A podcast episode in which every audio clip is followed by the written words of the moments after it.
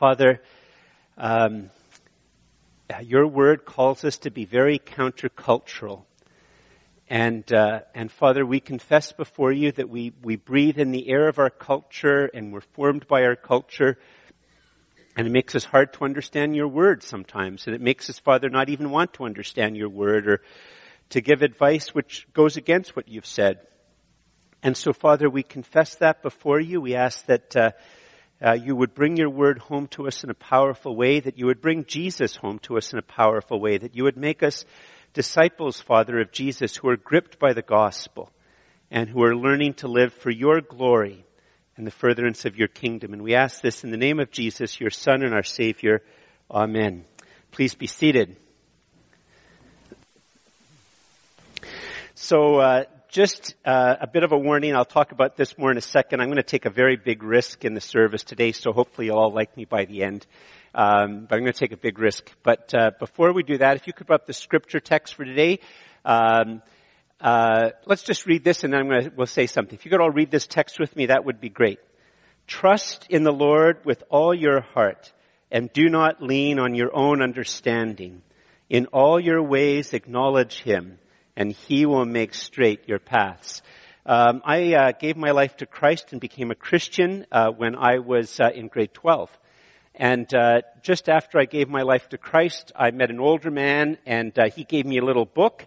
Uh, and in the book, it was sort of like first steps in following Jesus. And some of those first steps were that I was encouraged, or basically told, or admonished, to memorize. I think it was ten different scripture passages um, I have to confess I cannot remember what most of those ten scripture passages were, but I actually do remember three of them, and I, I can't quite always. I, I, sort of, when I say them, I get them a bit mixed up. Uh, but I, I, remember three of them. One of them, in fact, would sort of almost, if, if I was to have a life verse, some Christians talk about having life verses, and if I was to have a, a life verse, it would be this. It was the very first passage of scripture I ever memorized because I, I, took the older man's advice. I did try to memorize some of these Bible passages. And, and uh, one of them was this one, do not, Romans 12, 2, do not be conformed to this world, but be transformed by the renewal of your mind, that by testing you may discern what is the will of God, what is good and acceptable and perfect. And I memorized that text. I come to it many times, and in, in many ways, I definitely don't live that verse perfectly, but if, if, I, if there was to be a verse that was the theme of my life, it would be that one. All because this older guy uh, told me that I should try to memorize the Bible. Uh, another text, uh, which I, I, do remember was part of, I think it was 10 different texts. It's actually the scripture text we're going to look at next week at the end of our sermon series on, on looking at um, different verses that we could memorize. It's 1 Corinthians 10, 13. Many of you have probably memorized this text as well. And it goes like this. Um, oops, it would be helpful if I had the right page. There we go. It goes like this. No temptation has overtaken you that is not common to human beings. God is faithful and he will not let you be tempted beyond your ability. But with the temptation, he will also provide the way of escape that you may be able to endure it. And, uh, and I've memorized that text. I, I say it, I get it all messed up. Um, I'm, I'm old so I've read this text and sort of memorized it in the King James Version, the Revised Standard Version, the NIV, the NASB, and the ESV. So I often get texts all messed up when I try to say them off by heart.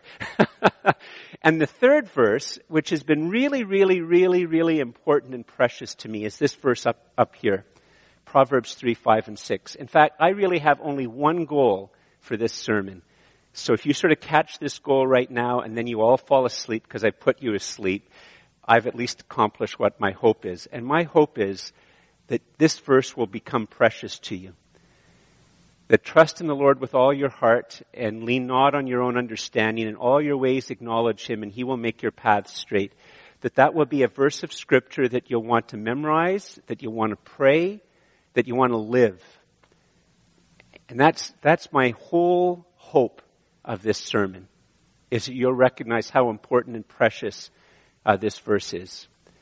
Now, there's a, a, big, big, big, big problem uh, with this verse, um, which I'm going to try to bring out a little bit, uh, because you see, the problem is when we all Christians get together, it's all simple to say, "Oh yeah, yeah, yeah, yeah, that sounds good," but then we go out And this verse is profoundly countercultural. It's deeply, deeply, deeply countercultural. For old Christians like me, I've been a Christian a long time now. Grade 12 was a very, very long time ago for me. And, uh, and so for old Christians like me, it's, it's, it's, it's comforting to read this and, and to pray it and to think about it and to try to live it. And I really do try to live it. I, I often fail, but I really do try to live it. And often when I'm getting messed up, I, I, it's as if the Holy Spirit says, George, you gotta get back to that verse. You gotta read that verse. You gotta pray that verse. But it, it's deeply, deeply countercultural. Uh, just this week, uh, I was in a conversation in a coffee, so, coffee shop. Uh, somebody just su- suggested to me that to make it sound more holy, it should be called Saint Arbucks uh, rather than Starbucks. But um, I was in a coffee shop and a fellow was talking about this.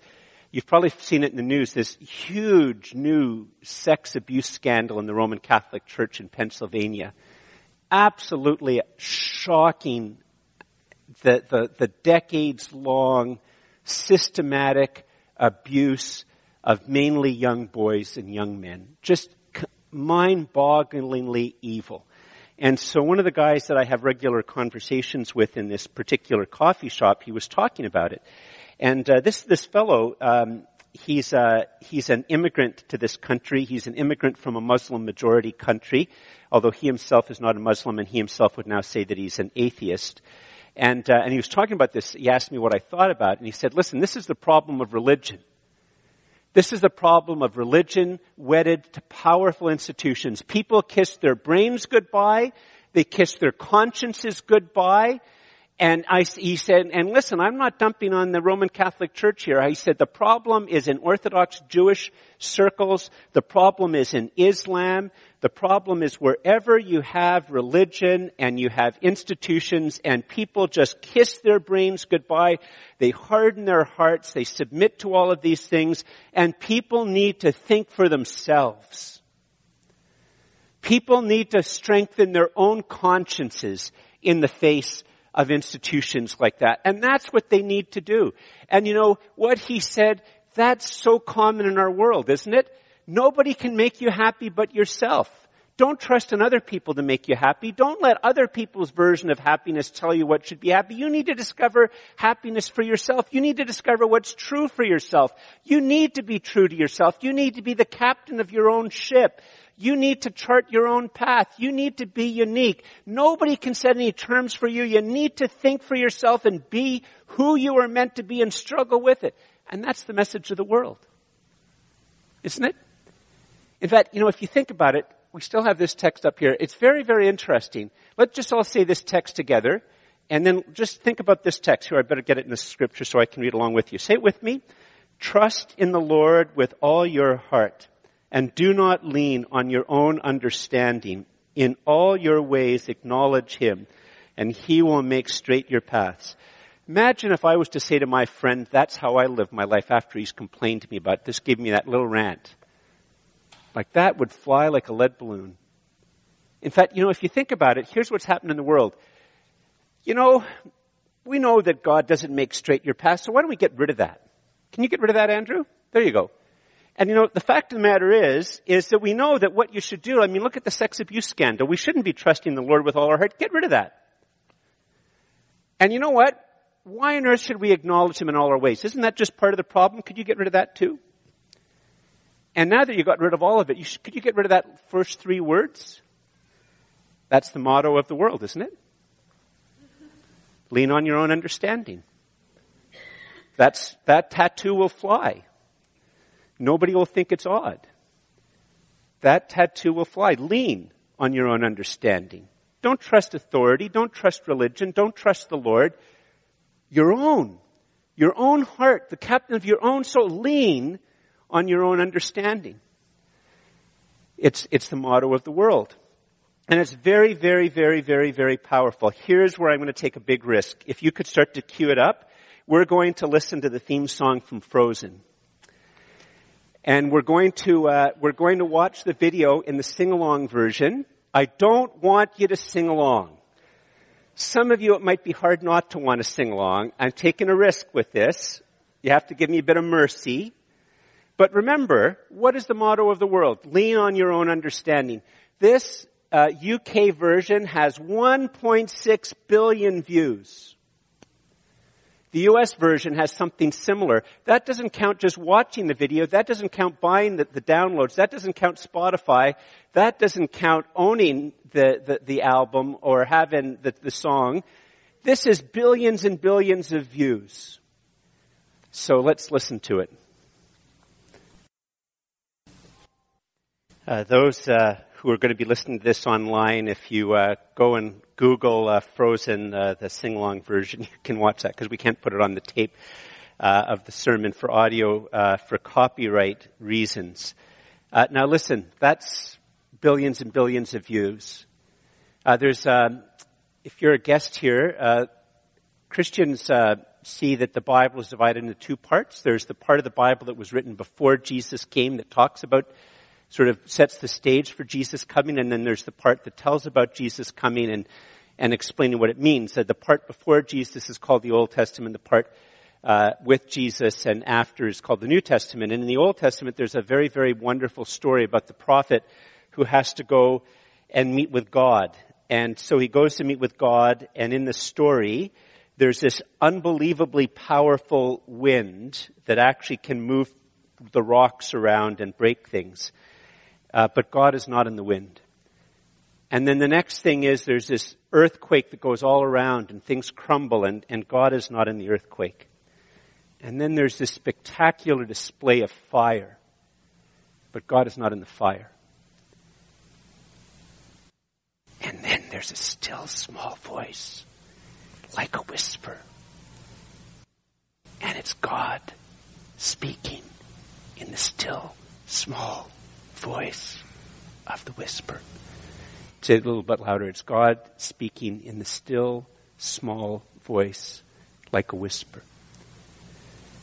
And in a world where Disney, with its genius and its creativity and its song, how on earth, here friends, is the great dilemma for us as Christians.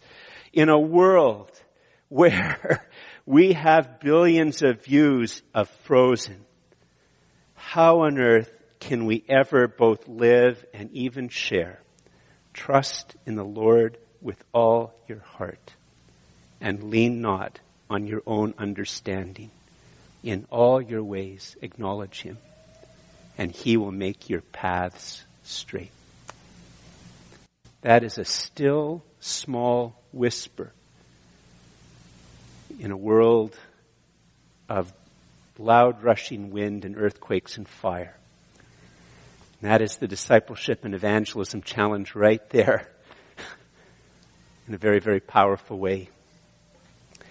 Now, you know, here's the thing. I began by saying that the motto of the world, uh, which is lean on your own understanding, lean on your own understanding, nobody else's. It's a very, very powerful thing in the face of so much abuse that's gone on and so much breakdown that's gone on. And if you think about it, can't you just see, especially a song like that, you know, if, if you're a, you know, a woman and, and your, uh, your husband's just been really, really, really abusive to you, if you've had to deal with just terrible bosses, if you're a, a teenager and you're just in a really unbelievably dysfunctional family, and maybe it's a very, very religious family, a homeschooling family. Maybe it's a family where you've had three dads over the last few years uh, because your mom's divorced and, and has many boyfriends. But just whatever it is, the family's really, really broken up, and you can see the power that this lean on your own understanding. Let it go. No rules. Be yourself. Be the, the self that you were meant to be. Just embrace the cold. It didn't bother you anyway. And just just embrace it. You can see how that's so powerful. You can see how in, in some ways, in some contexts, there's some real wisdom in it. Um, and you can see how, how it's so powerfully portrayed in our culture. But here's the problem with lean on your own understanding. Here's the problem with that. Is that it, it doesn't work and it doesn't deliver what it promises. And that's a really hard thing to say and it's something that I, I could say, and most people don't believe me. But just think for a second of this. give you a thought experiment. Imagine I have a, a couple and they're in great marital trouble and they're thinking of having, separating and getting divorced. And so they asked me to come and, and help them and give them some counsel. And imagine I say to myself, well, I know exactly the type of counsel I'm going to give, but I'm going to need my wife to help me. And I say to this, I'm going to need that, my wife to help me. And, and so basically we come in the house and in one part of the house, I, I play this, the, the video of Fro, uh, Let It Go over and over and over with the guy and say, what you need to do is you need to take this, this to heart. You need to take the lyrics of this. I know it's Elsa. I know it's a woman, but you need to take it to heart. You need to let it go. And we spend an hour with him singing along with it. So he's memorized the words. He's got the full feeling of it. Meanwhile, his wife downstairs is with my wife doing the exact same thing.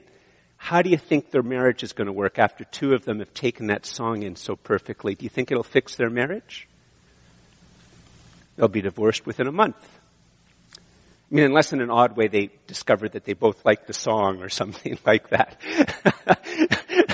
the lyrics suck, but I like watching the movie. I don't know. I mean, in an odd way, maybe that will work. But can't you just see that if you take that advice and you think about it, how so much trouble in our world is precisely because of the motto, lean on your own understanding. You see, on one hand, what do we want in the world? We want to lean on our own understanding, but at the same time, what do we want? We want relationship. We want you know, I've talked to so many young secular people in coffee shops, and when you get talking and you get maybe past some of the cynicism and the despair that some of them might have, deep down, so many of them say, someday I would like to marry. And when I marry, I'm hoping that it will be for life. And we want relationship, we want friends, we want to belong. Yet, how on earth is it going to work if everybody in the marriage is singing Let It Go? How is it going to work if you come in and your boss, that's their motto? She completely and utterly believes it. You see, there's, the problem with this is that this song, and lean on your own understanding it, the problem is, is, as that becomes deeper and deeper into our consciousness, what happens, and we see it in our culture right now, isn't one of the problems in our culture is that people fracture themselves into little echo chambers. And it's because for this, this week, this minute, this month, this echo chamber is exactly in tune with my understanding, but then it starts to change and then we have to go to another one and we, we, we, we send angry tweets and get on social media and, and it, you can't lean on your own understanding. You can't have let it go as your, as your anthem and have a good relationship with your teenagers or with your husband or your wife or with your employees or your bowling club. Because that only works if there's only one person in the room who's like that and everybody else has to put up with it. But we're all singing it. And so there's endless conflict and the breaking down of community. So I just want to suggest to you that it might be if you could put up the scripture text again. Could you say this with me? It's a still small voice, but if you could say it with me. Trust in the Lord with all your heart and do not lean on your own understanding. In all your ways acknowledge Him and He will make straight your paths. Now, some of you say, well, what's up, George? This doesn't work. Okay, so you, you showed some problems with lean on your own understanding, and I can sort of get that. You showed some problems with it, but come on, George. Look at the room here. I'm going to put you all down. Do you think this room of Christians are living this text? They don't look that successful to me. They don't look like they're always straight up about what God's will is for their lives. Like, what's going on with this text? Like, how on earth can you, I possibly believe that this is something that I could live that points me in a different way? Like, George, what's up with that? Well, here, if you could put up the first point, Andrew, here's the first thing for us to understand about this text. This proverb is not a recipe, it's not a rule, it's not a law, it's not a technique. It is the Lord's call to embark on a quest. This proverb, and by the way, this is what basically all proverbs are. That's what the literary form is. They're not recipes, they're not rules, they're not laws. They're not techniques. Like what a technique is, is like if you go to a bank machine, it's a perfect example. You know, that there's a, a, series of steps that you follow and by the end of the step you've got your cash balance or you've got your money or you've moved your money around. It's going to a computer programmer who, who gives you all of the different steps so that the, the, app will work or the, the function will work. And it, it's not, it's not a rule, it's not a law, it's, it's something different. It's, and it's something different because God wants to do something with human beings. He wants to make us more human. And, uh, and to be human in, in terms of what God's intention is, it's going to have to be something more than just following rules or just learning techniques or learning recipes. In fact, you know, if, if you think about it for a second, if you look at this text, uh, if you could go back up to the text, Andrew, that would be wonderful. Trust in the Lord with all your heart and lean not on your own understanding. In all your ways acknowledge Him and He will make straight your paths. This, this text, which was written before Jesus comes, it actually launches things, if you think about it. It doesn't say trust in the patriarchy. It doesn't say trust the tribe. It doesn't say trust the institution. It doesn't say trust the powerful people. It doesn't say trust fate. It doesn't say trust the cycle of life. It doesn't say trust abstract moral rules. It doesn't say trust the techniques. It says trust in the Lord. And trust is a personal word. It's a relational word. It says trust in the Lord. Trust in a person. Trust in the one who's created all things and sustains all things and will bring all things to their, their proper end. And so it doesn't work. There's a real promise in there that the Lord will make your paths straight.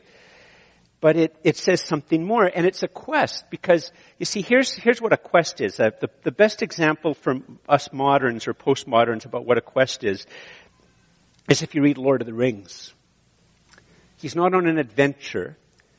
On an adventure, you go through an adventure, and then at the end of things, like basically, you know, maybe there's some justice or whatever, some experiences, but then life is sort of back to normal. But in a quest, not only does the person change, but the world changes. And that's what God calls us to. It's a quest, not an adventure, not to be a tourist, not to be a magician or a technician, not to be a lawgiver or a rule giver, but fundamentally he calls us to be on a quest.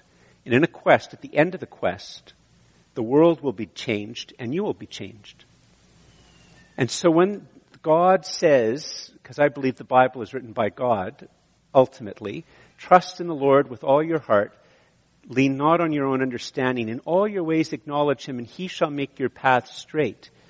What we're seeing here is God admonishing us and, and encouraging us to go on a quest. Now, just as a, remember I, I was sharing about the, one of the things you know, when my, my friend at the coffee shop, he talked about this great crisis in the, another sexual abuse crisis in the Roman Catholic Church. And, um, I actually said something to him. Like, I, I said to him, I said several things to him. One of the things I said is, you know, the Bible is the great critiquer of religion and institutions. And I said the, um, the, the wonderful thing about the Christian faith, I said to him, is that the, the Christian faith doesn't call you to put such confidence in institutions. That what the Bible does is the Bible stands, I said, as an outside judgment on human endeavor and an outside source of wisdom on human endeavor. And that any person who'd been involved in that, if they merely read the Bible, that you shall not. I mean, the Bible is very clear that you're not supposed to have sex with young boys. It's a rule. You just have to follow a rule. You don't have to be wise. You just have to follow the rule. And so it's not that the Bible doesn't have any rules, but that the Bible calls us to something more than just following rules. Just, you know, you don't have to say to this text, if I'm thinking about robbing a bank or beating somebody up just because I feel like it, I don't have to say, oh Lord, should I be beating this person up? No, there's rules about that. you don't, don't engage in act of violence, you don't cheat on your wife, like you don't steal, you don't rob banks. Just, there's a few rules. But life is far more than rules, isn't it? Life is far more than rules. It's, it's, it's, it, it, it requires wisdom to figure out how to handle a boss or how to deal with a fight that's going on in the family or how to deal with a fight that's going on in an institution. It's not that there's no black and white in the world. There is black and white in the world, but there's also red and green and yellow and orange and purple and blue and chartreuse and all these other colors. And, and the Bible, the Bible says that God's going to launch us on a quest of wisdom to live in a world of many colors, where there is black and white, but of many colors. And so that's the power of this text. And, and the reason that we know that it's a, it's a, and, and, and to, to try to fully understand this quest, we need to know something about the whole flow of the Bible. Um, you see, the Bible is an overarching story, and it begins in a very, very, very powerful way. It begins with God, a personal God who does exist, who has a character and a nature and a and purpose and who loves and is creative and he makes everything that exists out of nothing. And he makes this world, this universe, he makes it to be the home for human beings. And there's this very, very powerful story in the first couple of chapters of the Bible that describes how God makes human beings. He makes them to be at home in this world. He calls them to be in a relationship of, of marriage and just of, of, of family and all the other things that flow from that. He calls them to tend the garden and to, in a sense, to tend the earth, to, to be creative and to tend the earth and to develop things in the earth. In, in a sense, to develop castles and bridges and, and poetry and music and, and song and story and and dance and and business and and he calls on human beings to, to be creative and to care and tend for the entire world. And his whole hope is that every day, at the end of the day, in the cool of the day, that we human beings, we were made to walk in the cool of the day with other people and with God, naked and unashamed. That's how God created human beings to be. To tend the earth, to live well with each other, to live naked and unashamed with God and others in His creation and walk with Him in the end of the day. And the Bible has this overarching story that brokenness and evil and sin and shame and rebellion and abuse, that was created when human beings wanted to become like God and rejected their creator. We rejected our creator. And that is this fundamental breaking or bending in what it means to be human that happened way back in the very, very start of us human beings actually being human beings. And the Bible tells this wonderful overarching story, both of how we were created and what God created us to be, of this tragic break, and even in that tragic break, God instantly shared a severe mercy.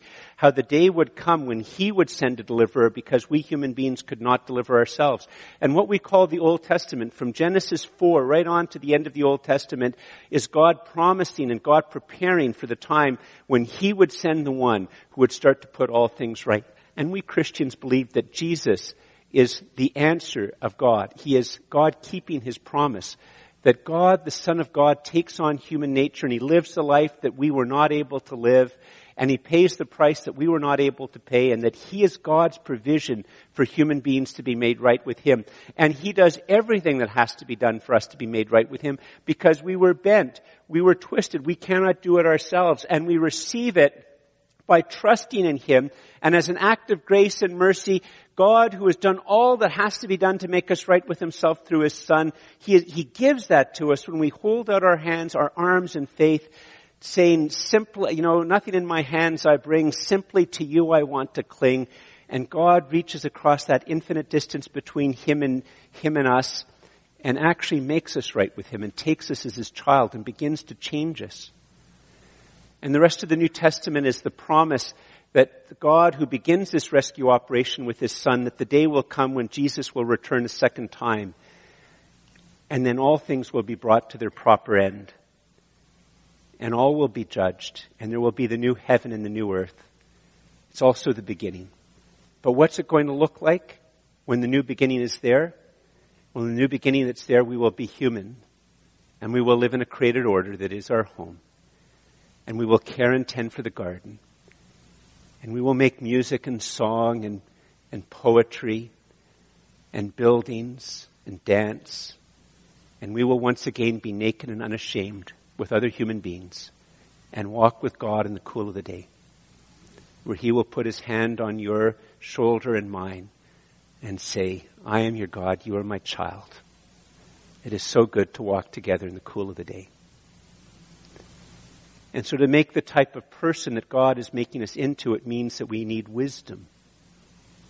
It means that we need to be launched on a quest where we learn to trust in the Lord with all our heart and lean not on our own understanding. In all our ways acknowledge Him and He will make your path straight.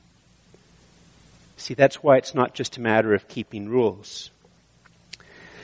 But some of you might say, I have to sort of start wrapping this up. Okay, George, well, okay, look at that text. You know, trust in the Lord with all your heart. It's just talking about emotions and stuff like that. It's just about spiritual stuff, you know. And I'm a guy, I, I don't know, like, do I even have emotions? My wife says I have emotions, but I don't know if I have emotions. I, you know, maybe I have emotions when, in my case, I haven't had to show my emotions in a long time because the Oakland Raiders have been a lousy football team for a long time, but I show my emotions when they win or something. But this is just about emotions. Could you put up the next point, Andrew? This quest will involve all of your life, all of what makes you you, and all of what you will become. When we learn to pray and to think through, trust in the Lord with all your heart and do not lean on your own understanding. In all your ways acknowledge Him and He will make straight your paths. This is a call not just to your emotions, not just to the spiritual part of who you are, it's, it's your mind, it's your creativity, it's your affections, it's your will, it's your family, it's your sexuality, it's your money, it's, it's your aging, it's your memory, it's your desires, it's everything that's meant to be you. It, this quest will involve all of your life, all of what makes you you, and all of what you'll become. And it's in this powerful word heart. You see, in the, in that part of the Bible that we now call the Old Testament before the coming of Jesus, every time you see the word heart, what the Bible understood, what God teaches us is that there's one sort of central command center of who we are. And out of that central command center of who we are, that's where our mind emerges. That's where our creativity emerges. That's where our humor emerges. That's where our desires emerge. That's where our will emerges. That's where our ability to love emerges. That's where, that's where our power to do things emerges. That every single thing that makes you human emerges out of your heart. And so when the Bible says trust in the Lord with all your heart,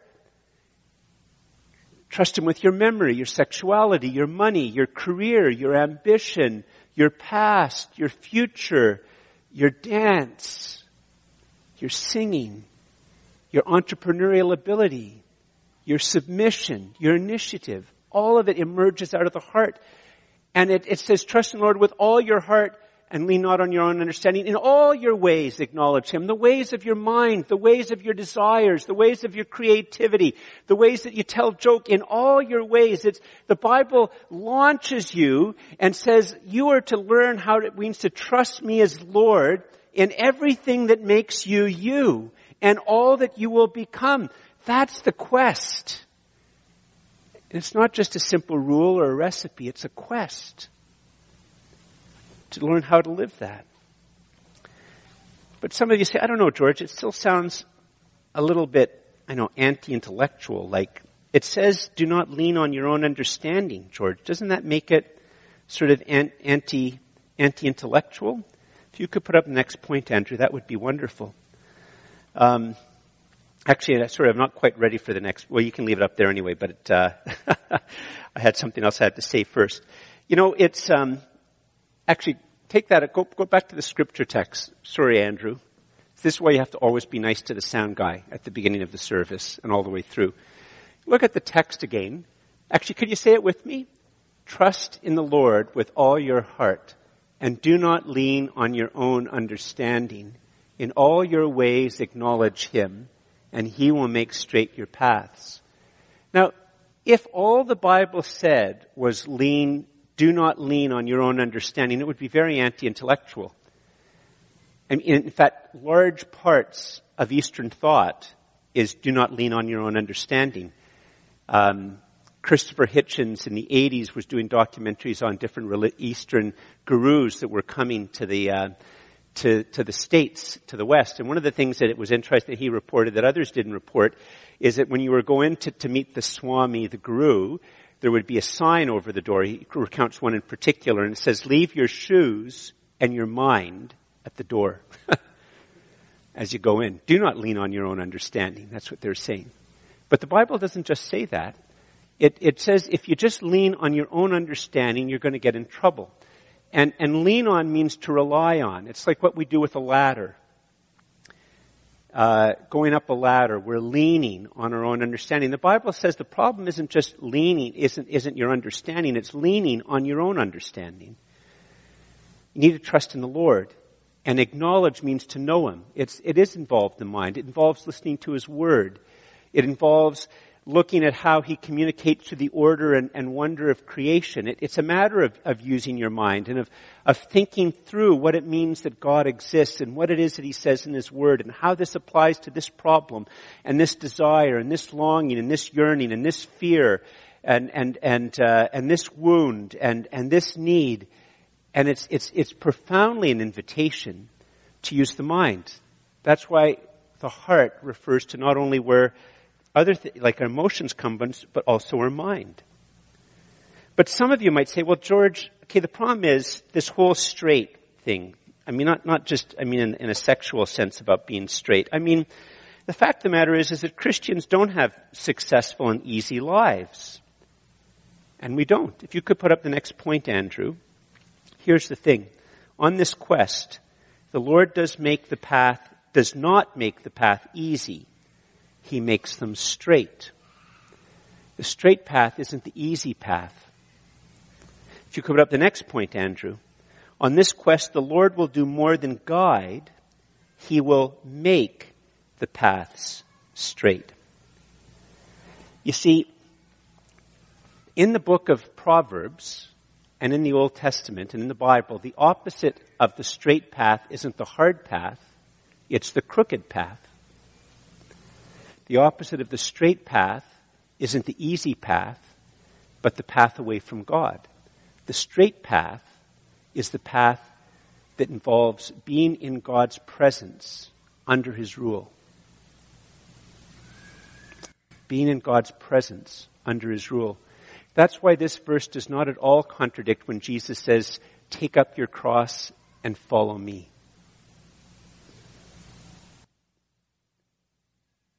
That we can understand this verse in a far more powerful way. Sometimes the straight path will mean doing very, very, very, very difficult and hard things. And sometimes the straight path will mean doing things which are completely nuts. Hudson Taylor said God's work done in God's way will always receive God's supply, and that's a brilliant summary of biblical teaching. And um, you know, some of you might know we're looking into whether God is calling us to start two new congregations. Now you look around the room, that's the dumbest thing to even consider in the world from an economic and sociological point of view.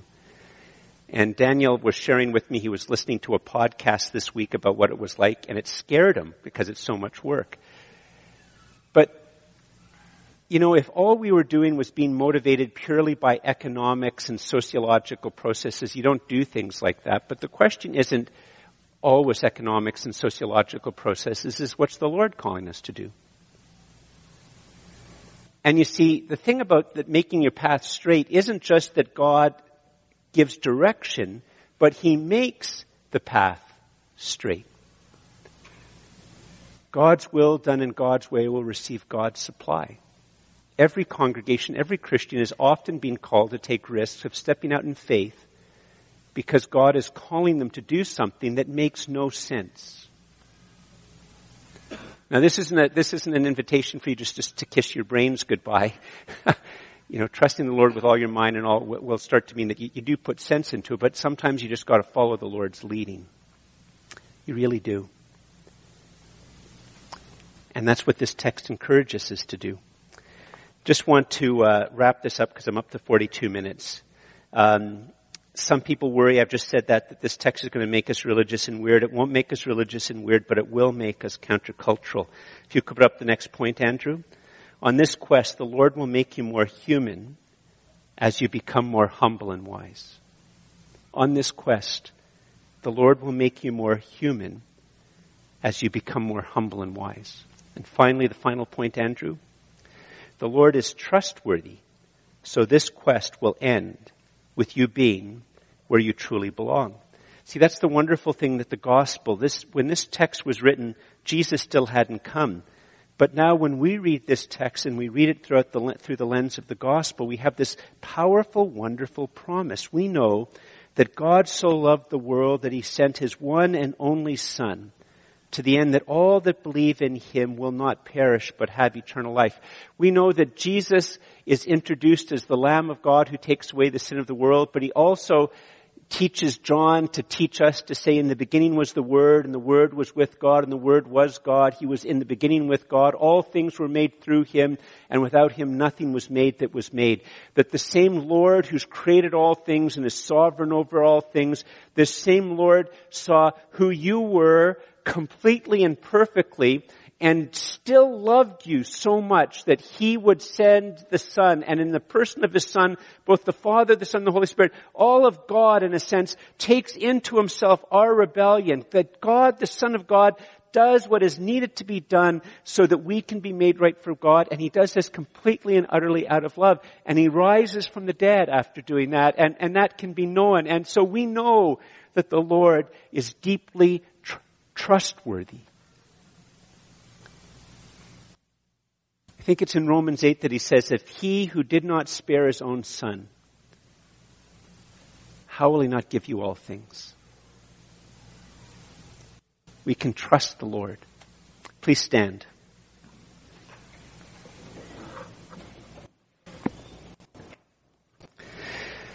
Uh, friends, uh, the Lord calls us to be deeply countercultural. Um, we breathe the cultural air of lean on your own understanding. We breathe the cultural air of let it go. And in the midst of such earthquake, wind and fire, the Lord speaks to us with such apparent weakness and quietness through His Word and whispers to us and says, trust in the Lord with all your heart and lean not on your own understanding. In all your ways, acknowledge Him, and He will make your path straight. Let's pray.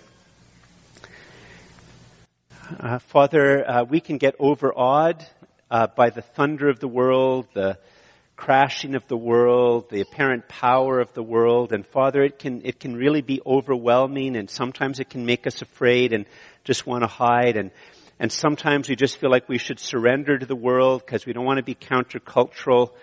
Uh, but Father, we uh, we thank you for your word. We thank you for Jesus. We ask Father that you would help us to to live to, to, to learn this passage of scripture. That you would help us to pray this passage of scripture. That you help us to live this passage of scripture. We thank you, Father, that you are so trustworthy. That you are still sovereign. That you are still present that you are still active and powerful in the world, that you are still the God who so loved human beings that you sent your son to die, and that the gospel still works and it still has power. And so Father, we ask that your Holy Spirit would draw us to your word and help us to live and to pray and to walk in this wonderful quest that we do not do alone, but do with you who makes our paths straight. That we would grow in trusting you with everything that we are that we would not just lean on our own unaided understanding, but that we would acknowledge you in every aspect of who we are. And we thank you, Father, that you will walk with us and never abandon us, and that you will always care for us and love us, and you will make our paths straight. All these things we ask in the name of Jesus, your Son and our Savior. Amen.